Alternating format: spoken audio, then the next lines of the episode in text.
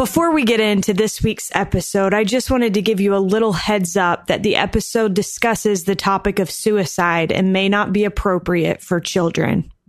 In her book, Silent Souls Weeping, Jane Clayson Johnson wrote of a twenty-six-year-old named Lizzie, who, after a long battle with bipolar disorder, took her own life in twenty fourteen. Johnson wrote, "In the last months of Lizzie's earthly life, she bookmarked a telling quote on her Pinterest board that was attributed to C S. Lewis. The fact that our heart yearns for something earth can't supply is proof that heaven must be our home." Johnson continued, "Each year, more than forty-four thousand Americans like Lizzie yearn for something they can't find on this earth and consequently in their own lives. It is an epidemic that we can't ignore. No social or religious class is exempt. Families not only grieve the loss of loved ones, but also fear they failed to do enough to save them. Just one source of shame attached to the stigma of suicide," end quote. In twenty twenty-two, a new resource was made available in hopes of helping others who are struggling with mental illness.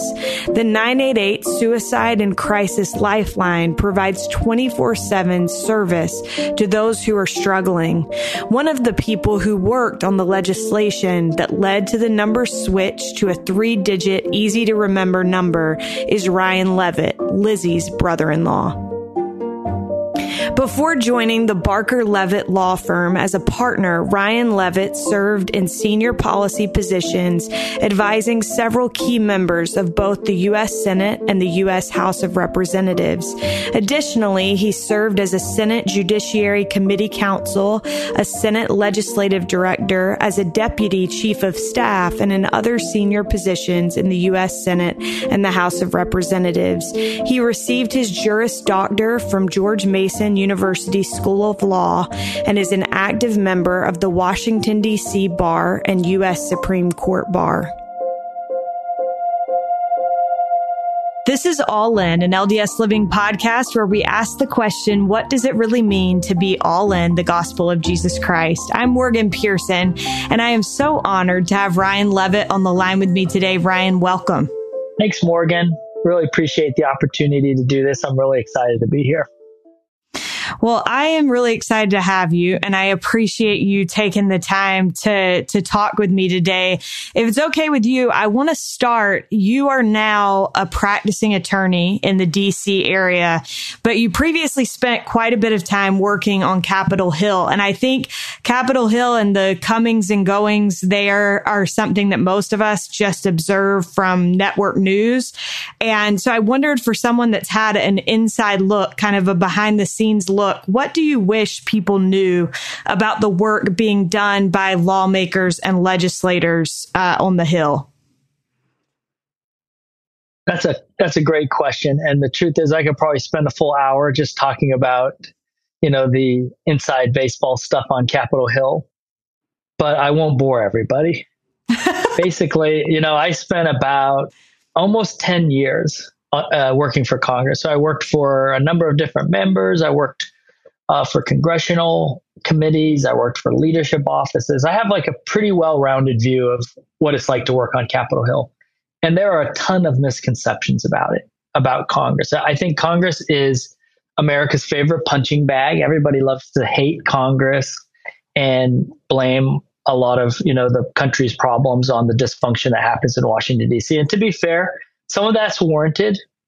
Congress sometimes really struggles to rise to the occasion and address some of the most pressing challenges facing the country. But what I would love for people to know is that Congress is, for the most part, full of really, really good people who came to Washington with a desire to serve the country and to do right by the American people. And they bring their convictions and they bring their Uh, sincere desire to make the country a better place. It's also full of people with really divergent views about what we should be doing as a country to make it better. And there's a lot of disagreement. And what we mostly see on T V is is the points where there is a lot of disagreement, a lot of division, and that those are the the hot button issues. you know, abortion, immigration, gun control, all the issues that Congress really can't solve because America is really divided on those issues. And there's really not any consensus within our government on how to resolve those things. But where most of the work in Congress takes place is not on those issues. It's on a bunch of bipartisan issues that pass Congress overwhelmingly with lots of bipartisan support. And, you know, the thing that we're going to talk about today, this suicide hotline issue, is just one example of, you know, thousands of pieces of legislation that will pass through Congress every single year on a mostly bipartisan basis. The other thing is these members of Congress, they sacrifice so much to serve in Congress. Everybody thinks, oh, you're going to go to Congress and you're going to become rich and you're going to have drivers drive you around. You're going to get free health care for the rest of your life. And it's a sweetheart deal. None of those things are true. Basically, you come to Washington, you make pretty modest wages compared to the type of work that you would do in the private sector. You don't get really that great of a benefit in terms of health insurance and retirement and all those kinds of things. You're basically viewed as a normal federal employee. And it just comes with a ton of scrutiny. Lots of times these members are having to get on an airplane and fly across the country, leave their families at home. So I, I guess what I'd like to say is let's give these guys and these women a break because I think they're trying to do their best. I think Congress is a reflection of America, and America is really divided. And so I don't think we would expect Congress to be anything but that. And it's a representation of who we are as a people. And also, there's a lot of really nice people, good people, God-loving people serving in Congress. And I, I was glad I got to experience some of the the good parts of working in Congress versus just seeing what we see on T V, which is really pretty negative. And you could look at the American people's approval rating of Congress, and I think it's in the single digits. It's not good. Right, right. Well, and I, I love that you said God-loving people, because I think that's something. So I had the opportunity, the way that you and I met, Ryan, years ago, I was interning with Church Public Affairs uh, there in D C and had the when chance. We were both to, a lot younger, a lot younger. That's right. That's right. We're, we're, we'll expose ourselves if we say how long ago that was. But I, I was thinking about my time there and the people that we had the chance in our office to interface with and just how much, you know, faith does matter to, to many people there on the Hill. So I wondered, first of all, how would you say that your faith influenced your work while you were there? And then maybe how did you see faith in action from others, both inside and outside of our faith? Yeah, for me, I think it influenced the way that I tried to look for the best in other people. As members of the church, we're taught that we're all children of the same Heavenly Father, and we're all children of God. And because of that, as a congressional staffer, I always tried to give people the benefit of the doubt. I tried to view them as people, as, you know, children of God, and try to look for some common ground. I, I think our faith tries to teach us that it's helpful to build bridges with people, to look for opportunities to work together. And that really helped me as a congressional staffer, trying to work with people from all different walks of life with different ideological views on the world and society and how we ought to try to tackle some of these tough issues. And I think that was a really helpful perspective for me to bring. And I think that's a, that comes culturally from our faith too. That's awesome. What about, how would you say that you saw others' faith? Yeah. You know, people in, in Congress, they have strong convictions. They come to Washington, they have a strong perspective about what they think is wrong and what is right. And I think a lot of that connects to their own faith about what they believe is the right path for the country and not. I was really heartened to see that there is a lot of opportunities for people of lots of different faiths to come together and to share their collective faith in God together. So in the Senate, every week they have a a prayer breakfast. It's bipartisan. Everybody, you know, all the senators are invited to participate, and they usually get a pretty good turnout. They take turns. Each senator takes turns hosting the breakfast and doing a program. And that takes place every single week. There are other Bible study groups and other prayer groups in the Congress. I don't know if you've had a chance to tour the U S Capitol building, but just near the rotunda in the Capitol, there is actually a members' chapel where members can go and pray in a quiet place. There's a beautiful stained glass window in there. They have different sacred texts. The Book of Mormon's in there, for example, the Quran, the Torah, the Bible, you know, and this is just an opportunity. Interfaith, members of Congress can go. They're struggling on how they want to vote or how they, you know, how they can try to make decisions and and how to move forward. They can seek guidance from from God, whatever God it is that they worship. And these are the kinds of things that I saw all the time on, on Capitol Hill, people trying to seek inspiration from God on how that they should proceed and represent their constituents. And I, I thought that was pretty cool. For sure. Well, and I, I thought just as you were talking, I was thinking we had the chance to have the directors of the Washington, D C Temple Open House on the show. And they talked about how many different members of Congress they had had come through the open house, and, and just to take the time to do that, I think speaks to the, the willingness to, like you said, try to represent as many of your constituents as you can, to understand different walks of life and, and different s- systems of belief. And I think that's admirable. So today, Ryan, one of the main reasons that I wanted to talk with you is because you had the opportunity to be involved with a specific piece of legislation related to the Suicide and Crisis Lifeline.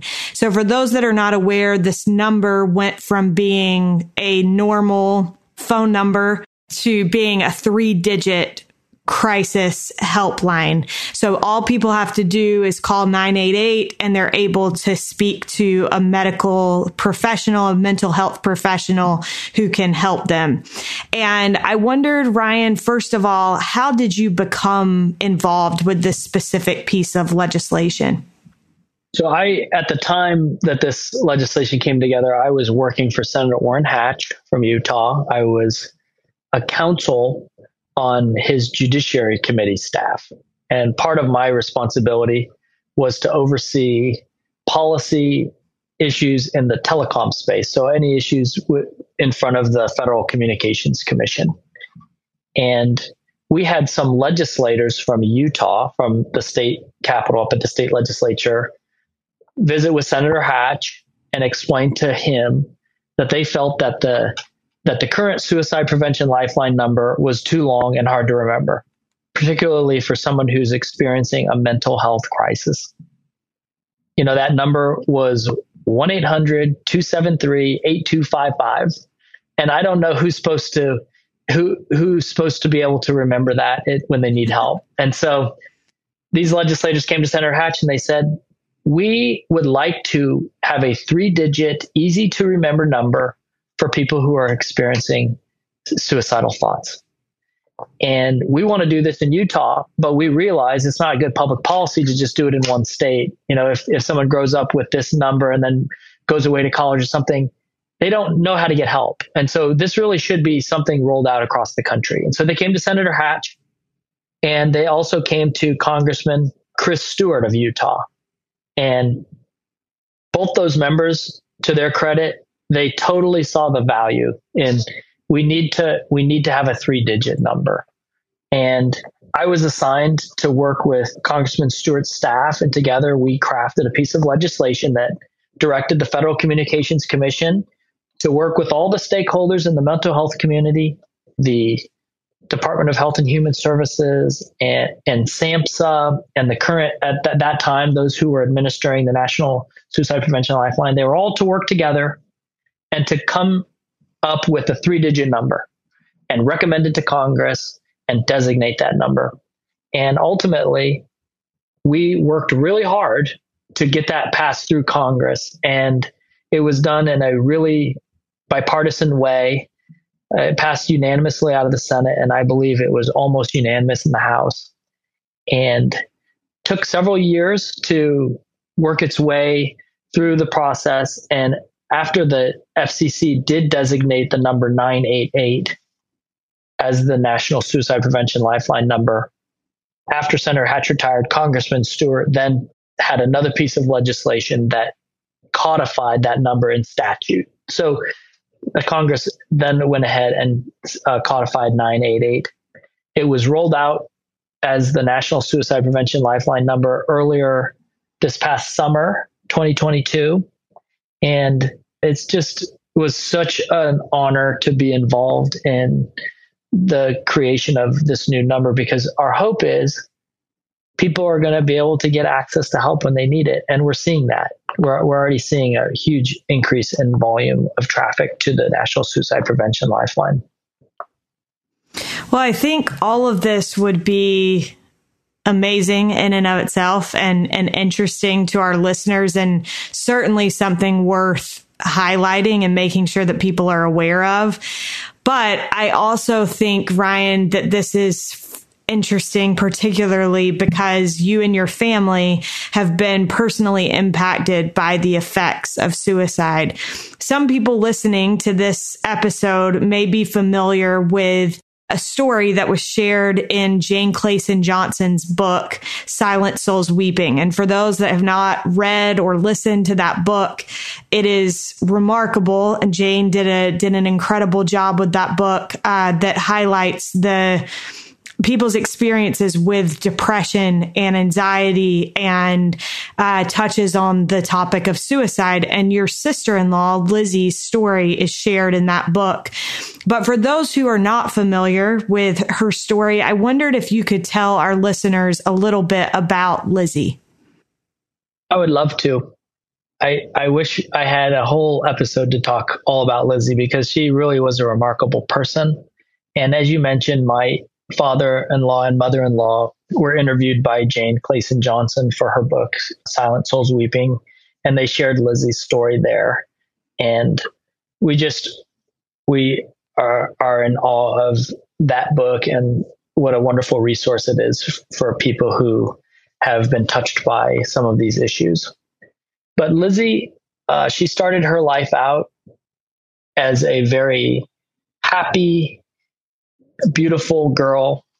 She had millions and millions of friends in high school. She was successful academically and socially, and she had a, just a beautiful, radiant smile about her. And her family likes to refer to her as a ray of sunshine. And as she got ready to go to college, she got into B Y U, which nowadays is a is a great accomplishment in and of itself. But she went to B Y U and she was doing really well there. And she went on a study abroad, and she called her parents from the study abroad and mentioned to them that something was really wrong with her, and she didn't know what it was, but she didn't feel, she didn't feel right. And so when she returned back to the United States after her study abroad, she went and met with some doctors, and she ultimately was diagnosed with bipolar disorder, which is also uh, referred to as manic depression. And bipolar disorder can cause people to have really um, alarming changes in their mood and and and their personality even. And, you know, Lizzie would go through these episodes of really high highs and really, really low lows. And it continued on for years. She suffered with bipolar disorder for five or six years. And the year before she died, I believe she spent something like fifty-five days in the hospital. So she was receiving all sorts of treatment. She was meeting with doctors and psychologists, and she was trying different treatments to manage her depression. But ultimately, this mental illness was a terminal case for her. I think she came to the determination in her mind that she was not going to be able to live the life and have the life that she had hoped and envisioned for herself because of this type of uh, mental illness that she had.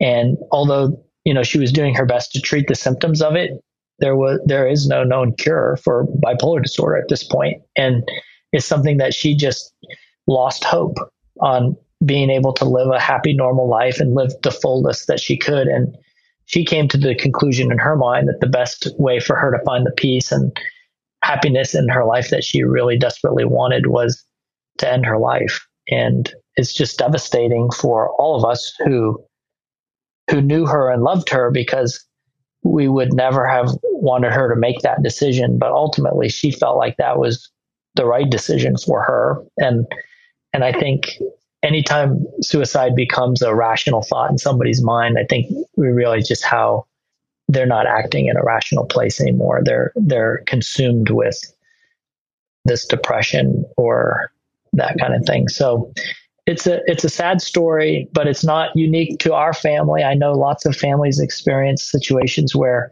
people they know and love are struggling, that, that have thoughts of suicide. We know that for young people, ages in their late teens and early twenties, suicide is the number one cause of death in most states. And these thoughts of depression and suicide are on the rise in America. And I think a lot of it has to do with, there's lots of different factors, but I think the amount of time that we spend on social media and other platforms for young people, I think it's really difficult for them to manage some of these, these dark thoughts. Absolutely. Well, and I think, I, I think that you touched on so many important things there. So Ryan, I think you have an interesting perspective on this situation, because you knew Lizzie independent of your wife, but later ended up joining this family who was dealing with this. And so I wondered, how have you seen personally the effects of suicide in the lives of those who love and care about someone who has taken their own life in the years since? I feel really lucky that I got to know Lizzie years before I joined her family. So I, I was friends with Lizzie and her brother in college, even before I knew my wife. And we were all friends there. And I, I got to see Lizzie and her happy, seemingly normal self. You know, we socialized together and we all had friends together and we had lots of fun in college. And so when, you know, years later, when I started dating Lizzie's sister, and I started to be sort of read in on what, you know, what some of her challenges were. And ultimately I, I married my wife shortly after Lizzie took her life. I, I was able to see more in context what my in-laws family had been going through. And, and I'm really grateful that I ha- have sort of that context, but I visited with my in-laws a little bit prior to getting together with you to ask some of these kinds of questions about how they've how they've tried to deal with this this major loss and and some of those things. And I would say that they told me, as parents, they always wondered what they could do more to help their child. And they've been extremely grateful that they have viewed their daughter's mental illness as a disease like any other disease that a person would experience. Some people get cancer or diabetes or heart disease, and mental illness is a disease of your brain. And they view Lizzie's illness as not a character flaw or a shortcoming of hers, but rather a sickness that she had in her body that ended up being terminal. And so I've heard it referred to as she died by mental illness rather than by suicide. And I think that's given them a lot of comfort to, to view it in that context. They've gained a ton of strength from the support, the outpouring of love and support and understanding of their friends and their extended family and Lizzie's friends, who have all come together as a community to love them and to support them and to remember Lizzie.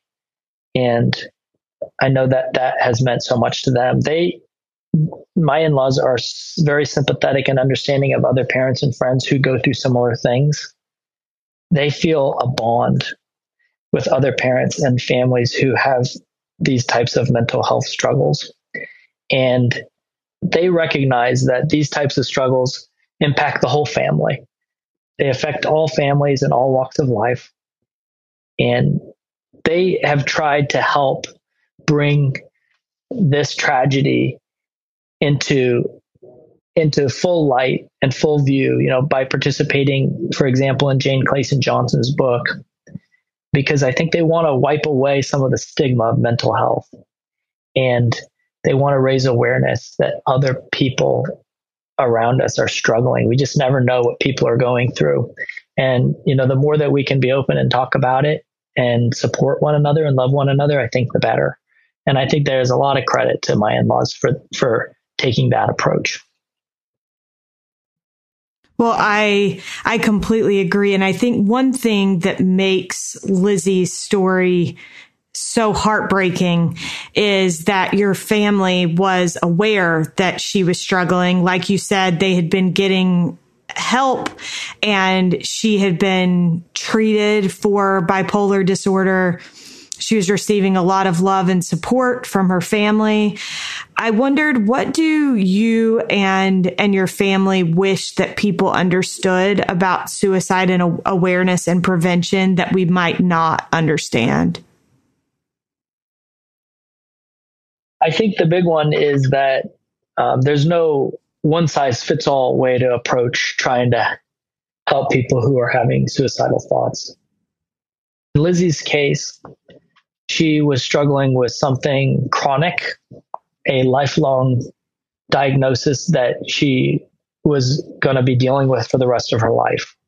And I'm not certain that, you know, the nine eight eight hotline number would resulted in a different outcome for Lizzie. But I think that not all suicide prevention and mental illness is the same. I think the nine eight eight number can be a great resource for people who are going through a mental health crisis or are contemplating suicide, just by getting an opportunity to talk to somebody as quickly as they can to work through some of these dark moments. You know, Lizzie's credit, she talked to her family about her struggles and she was open about it and she was brave to do that.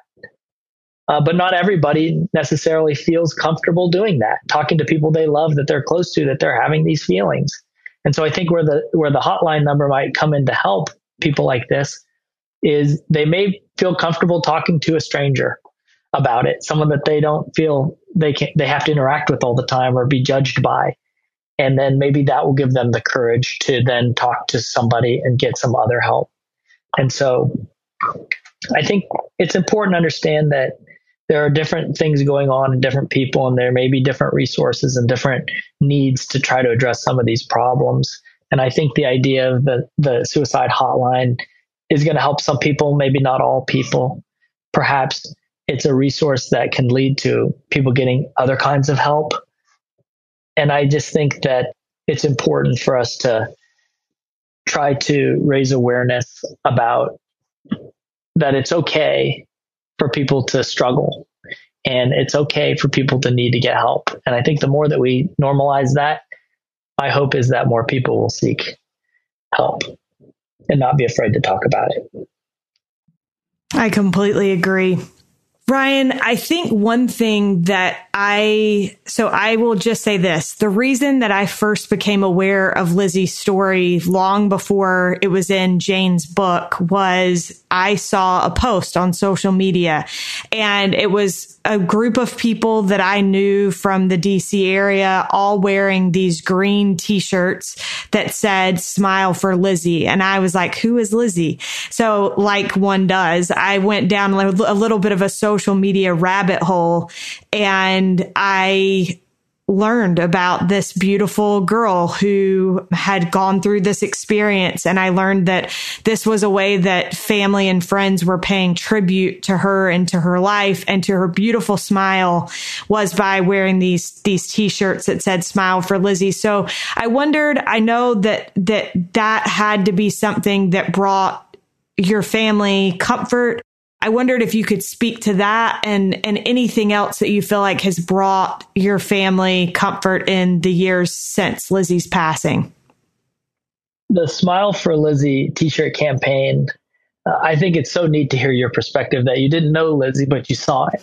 And I, I imagine there's probably thousands of people just like you who saw that, because um, what what the what they what they did was, and this was largely an effort led um, by Lizzie's then boyfriend and my mother-in-law and my in-laws together. They decided they wanted to make these T-shirts that had, you know, a hashtag Smile for Lizzie on them, and then send them out to whoever would want one. And they mailed them all over the country, hundreds of shirts.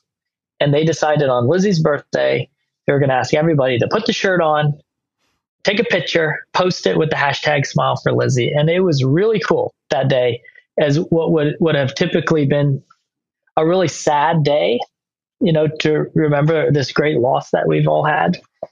Uh, instead, our inboxes and our social media feed were filled with friends wearing these shirts, smiling and honoring and remembering Lizzie. And I think a few things happened. One, it was just wonderful to feel the support and love of all these people who knew and loved Lizzie and loved my in-laws and do love them and want to support them. But I think the other effect was more and more people got to learn about Lizzie and learn about, just as you did, the experience that she went through. I think part of this is that they wanted to, you know, not hide the fact that she went through this, this struggle, and that, um, you know, the, the, the result was a sad one, but rather an opportunity to bring awareness and to help people understand that these things happen and that we just want to love and support each other. And so I think that gave, I, I know for certain that gave them a lot of comfort and happiness. And I think additionally, you know, the promise that we're given, uh, that, that, you know, the infirmities that we experience in our bodies and the sicknesses and the pains that we have, that we all carry as humans, you know, is when, when we're resurrected, we are going to be free of those things. And I know that the promise of the resurrection and that Lizzie will be free of this illness that she had in her body brings us great joy. We know that Lizzie will be, you know, the joyful, happy, healthy person that she always wanted to be and, and was, you know, prior to developing this bipolar disorder. I know that we gain a lot of comfort and peace with the promise of, you know, eternal families and the covenants that we make, that we'll all be together to, again. So, you know, that's, that's, I, I know that those things are something that all, probably most all families who lose a loved one rely on, the fact that we know that we're going to be together again. Well, and I, I guess I just want to say, I think for me, what, what did that T-shirt campaign mean for somebody that never knew Lizzie? I think ever since then, Ryan, I've never, I've never thought of suicide as something that only affects people that seem depressed or sad. I feel like I've taken it all a little bit more seriously thanks to somebody that I never met. And so credit to your in-laws and to your family for that effort. And I appreciate you sharing all of that. I wondered for you, as somebody that worked on this nine eight eight hotline number, what do you feel like are expectations in terms of the difference that this number could make for people that are struggling? You know, our expectation in going down this policy initiative was we were under the assumption that there were a lot of people who needed help. We've seen the statistics. People are dying of suicide, especially young people. And we were worried that they were not, they did not know where to go to get help. They just simply would be in a time of need and didn't know where to turn. If they didn't feel comfortable talking to someone that they loved and was near them, they didn't talk to anybody because they didn't know where to go. And so our hope was, if we make this more accessible and we roll this out in a way that's, that's easily memorable, that we'd get more people reaching out, seeking help. And that's exactly what we've seen. Since, since this rolled out a little more than a half a year ago, we've seen a huge uptick in the number of people calling, seeking help. And so our expectation is, and our hope is, this is going to, this is going to, this is going to save lives. This is going to be a real saver of lives, because oftentimes our hope is that people, you're experiencing this, you reach out, someone can talk you through some of these things and help you get the kind of resources that you need to work through these feelings, versus not having access to that and then ultimately having resulting in a suicide, which which is just devastating every time this happens. And it does happen. We see, we, you know, going back to your point about, it's not just people who seem depressed that this ends up being, you know, the result for some people. You see it all the time. Even celebrities who seem happy and normal and seem like they've got everything going for them, and then ultimately you learned they've taken their own life. And, and this is, this is happening all the time. And so the expectation is, if we can pair resources, easily accessible resources, to people in need, the result is we're going to save lives. Absolutely. Well, and I want to highlight, if it's okay with you, Ryan, before we get toward the end here, I want to highlight just some of the success that the number has had since its launch. In January of this year, it was reported that in its first six months, the nine eight eight crisis line fielded more than two million calls.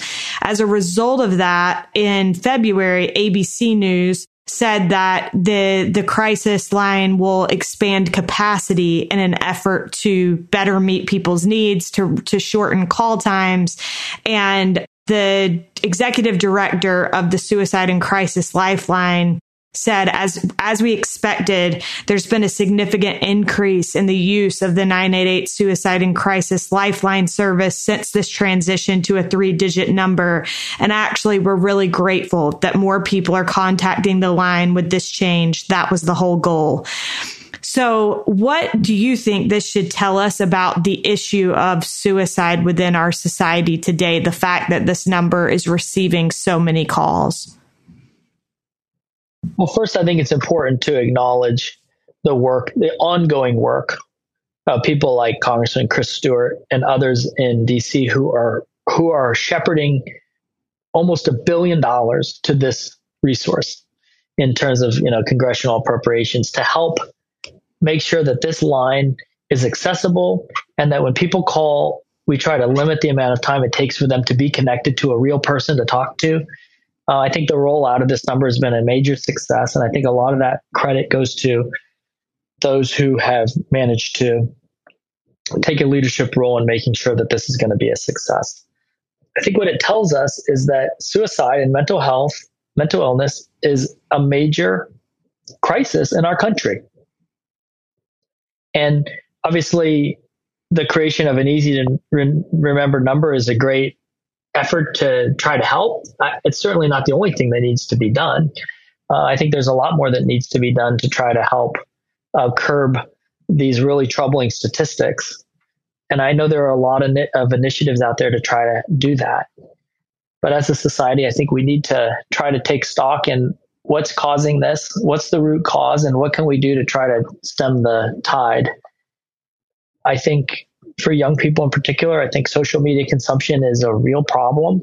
I think I read something recently, you know, with teenage girls, something like forty percent of young women have had thoughts of suicide, and uh, a large number have contemplated or talked about how they would commit suicide. Um, th- these are not normal statistics. This is a really troubling pattern. And something needs to be done immediately to try to help get these young people help. And and and so I, I don't profess to have all the answers of how we're going to fix this, but I think it's I think as a as a country, as a society, we're coming to this reckoning, this moment where we need to collectively think about what we need to do to to solve this problem and help people work through some of these issues. Ryan, would you say that in a way your work on this project was a way to honor Lizzie's life? No doubt about it. The answer is yes. I think it's important to to be clear that after Lizzie died, I and, you know, my in-laws didn't just naturally overnight become these activists about trying to fix the suicide hotline number. That that is not accurate. But, you know, in the regular course of dealings in my day-to-day job, my my day job, this came to me as an assignment to take this on. And naturally, having recently experienced this tremendous loss, I felt a sense of wanting to make sure that this happened, that we that we were able to get this across the finish line, that we fought like crazy to make sure that this came to be. And a lot of it was a, in a way to honor Lizzie, but honor, you know, all the other Lizzies out there, you know, all the other young people who lost their life to mental illness and their families that they left behind. This is a societal problem. This is something that impacts almost everybody, knows somebody who has struggled with this.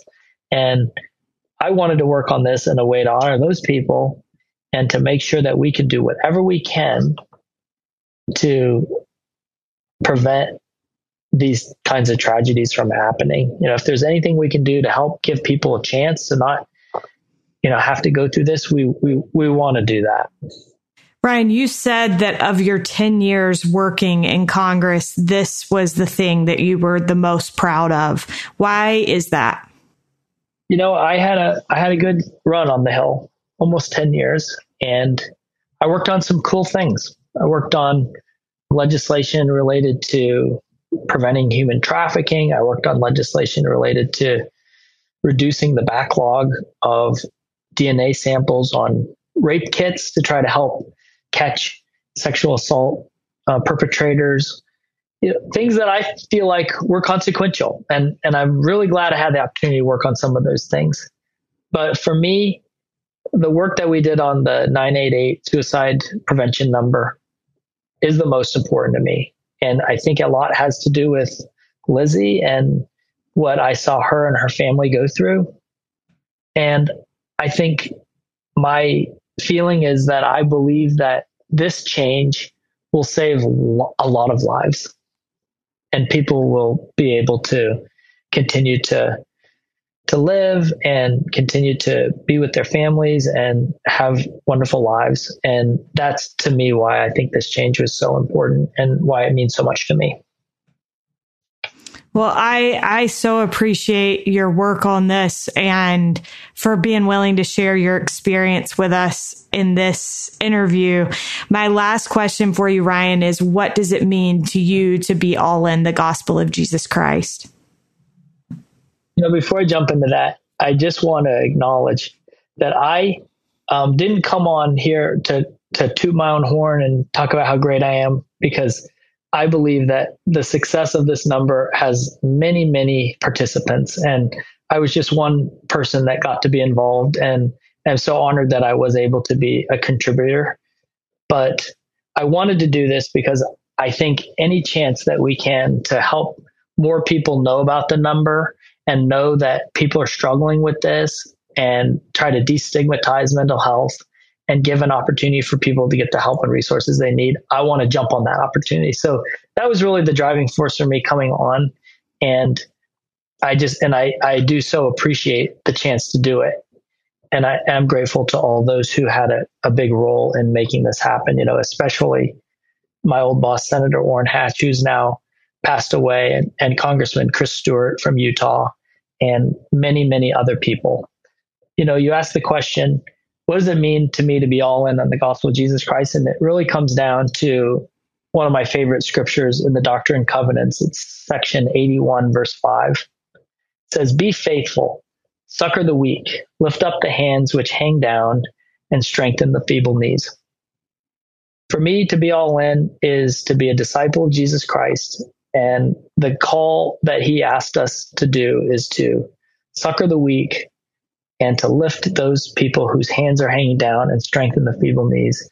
It's for us to be engaged in meaningful work to help those around us and help try to lift from where we stand and be a force of good in the world.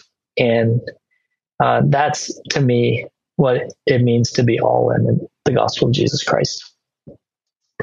Ryan, thank you so much for taking the time. And also, I just want to say thank you to your in-laws for, for being willing to let us talk about what really is your whole family story. And such a credit, I think, to them for wanting to take something like this and turn it for good in the lives of other people who are struggling with similar situations and may feel alone, and and to know that that we're not alone in any situation, I think, is always helpful. So thank you so much. And uh, thank you to your family. And I just, I appreciate you taking the time more than you know. Well, thank you for having me on. It, I was just so glad to be able to do it. And I love this podcast. And so it was a real treat for me to be on. So thank you. We are grateful to Ryan Leavitt for joining us on today's episode. You can read more about Lizzie's story, as well as learn about depression and other types of mental illness in Jane Clayson Johnson's book, Silent Souls Weeping, which you can find in Deseret bookstores or on Deseret Book dot com. Thanks to Derek Campbell of Mix It six Studios for his help with this episode. And thank you so much for listening. We'll be with you again next week.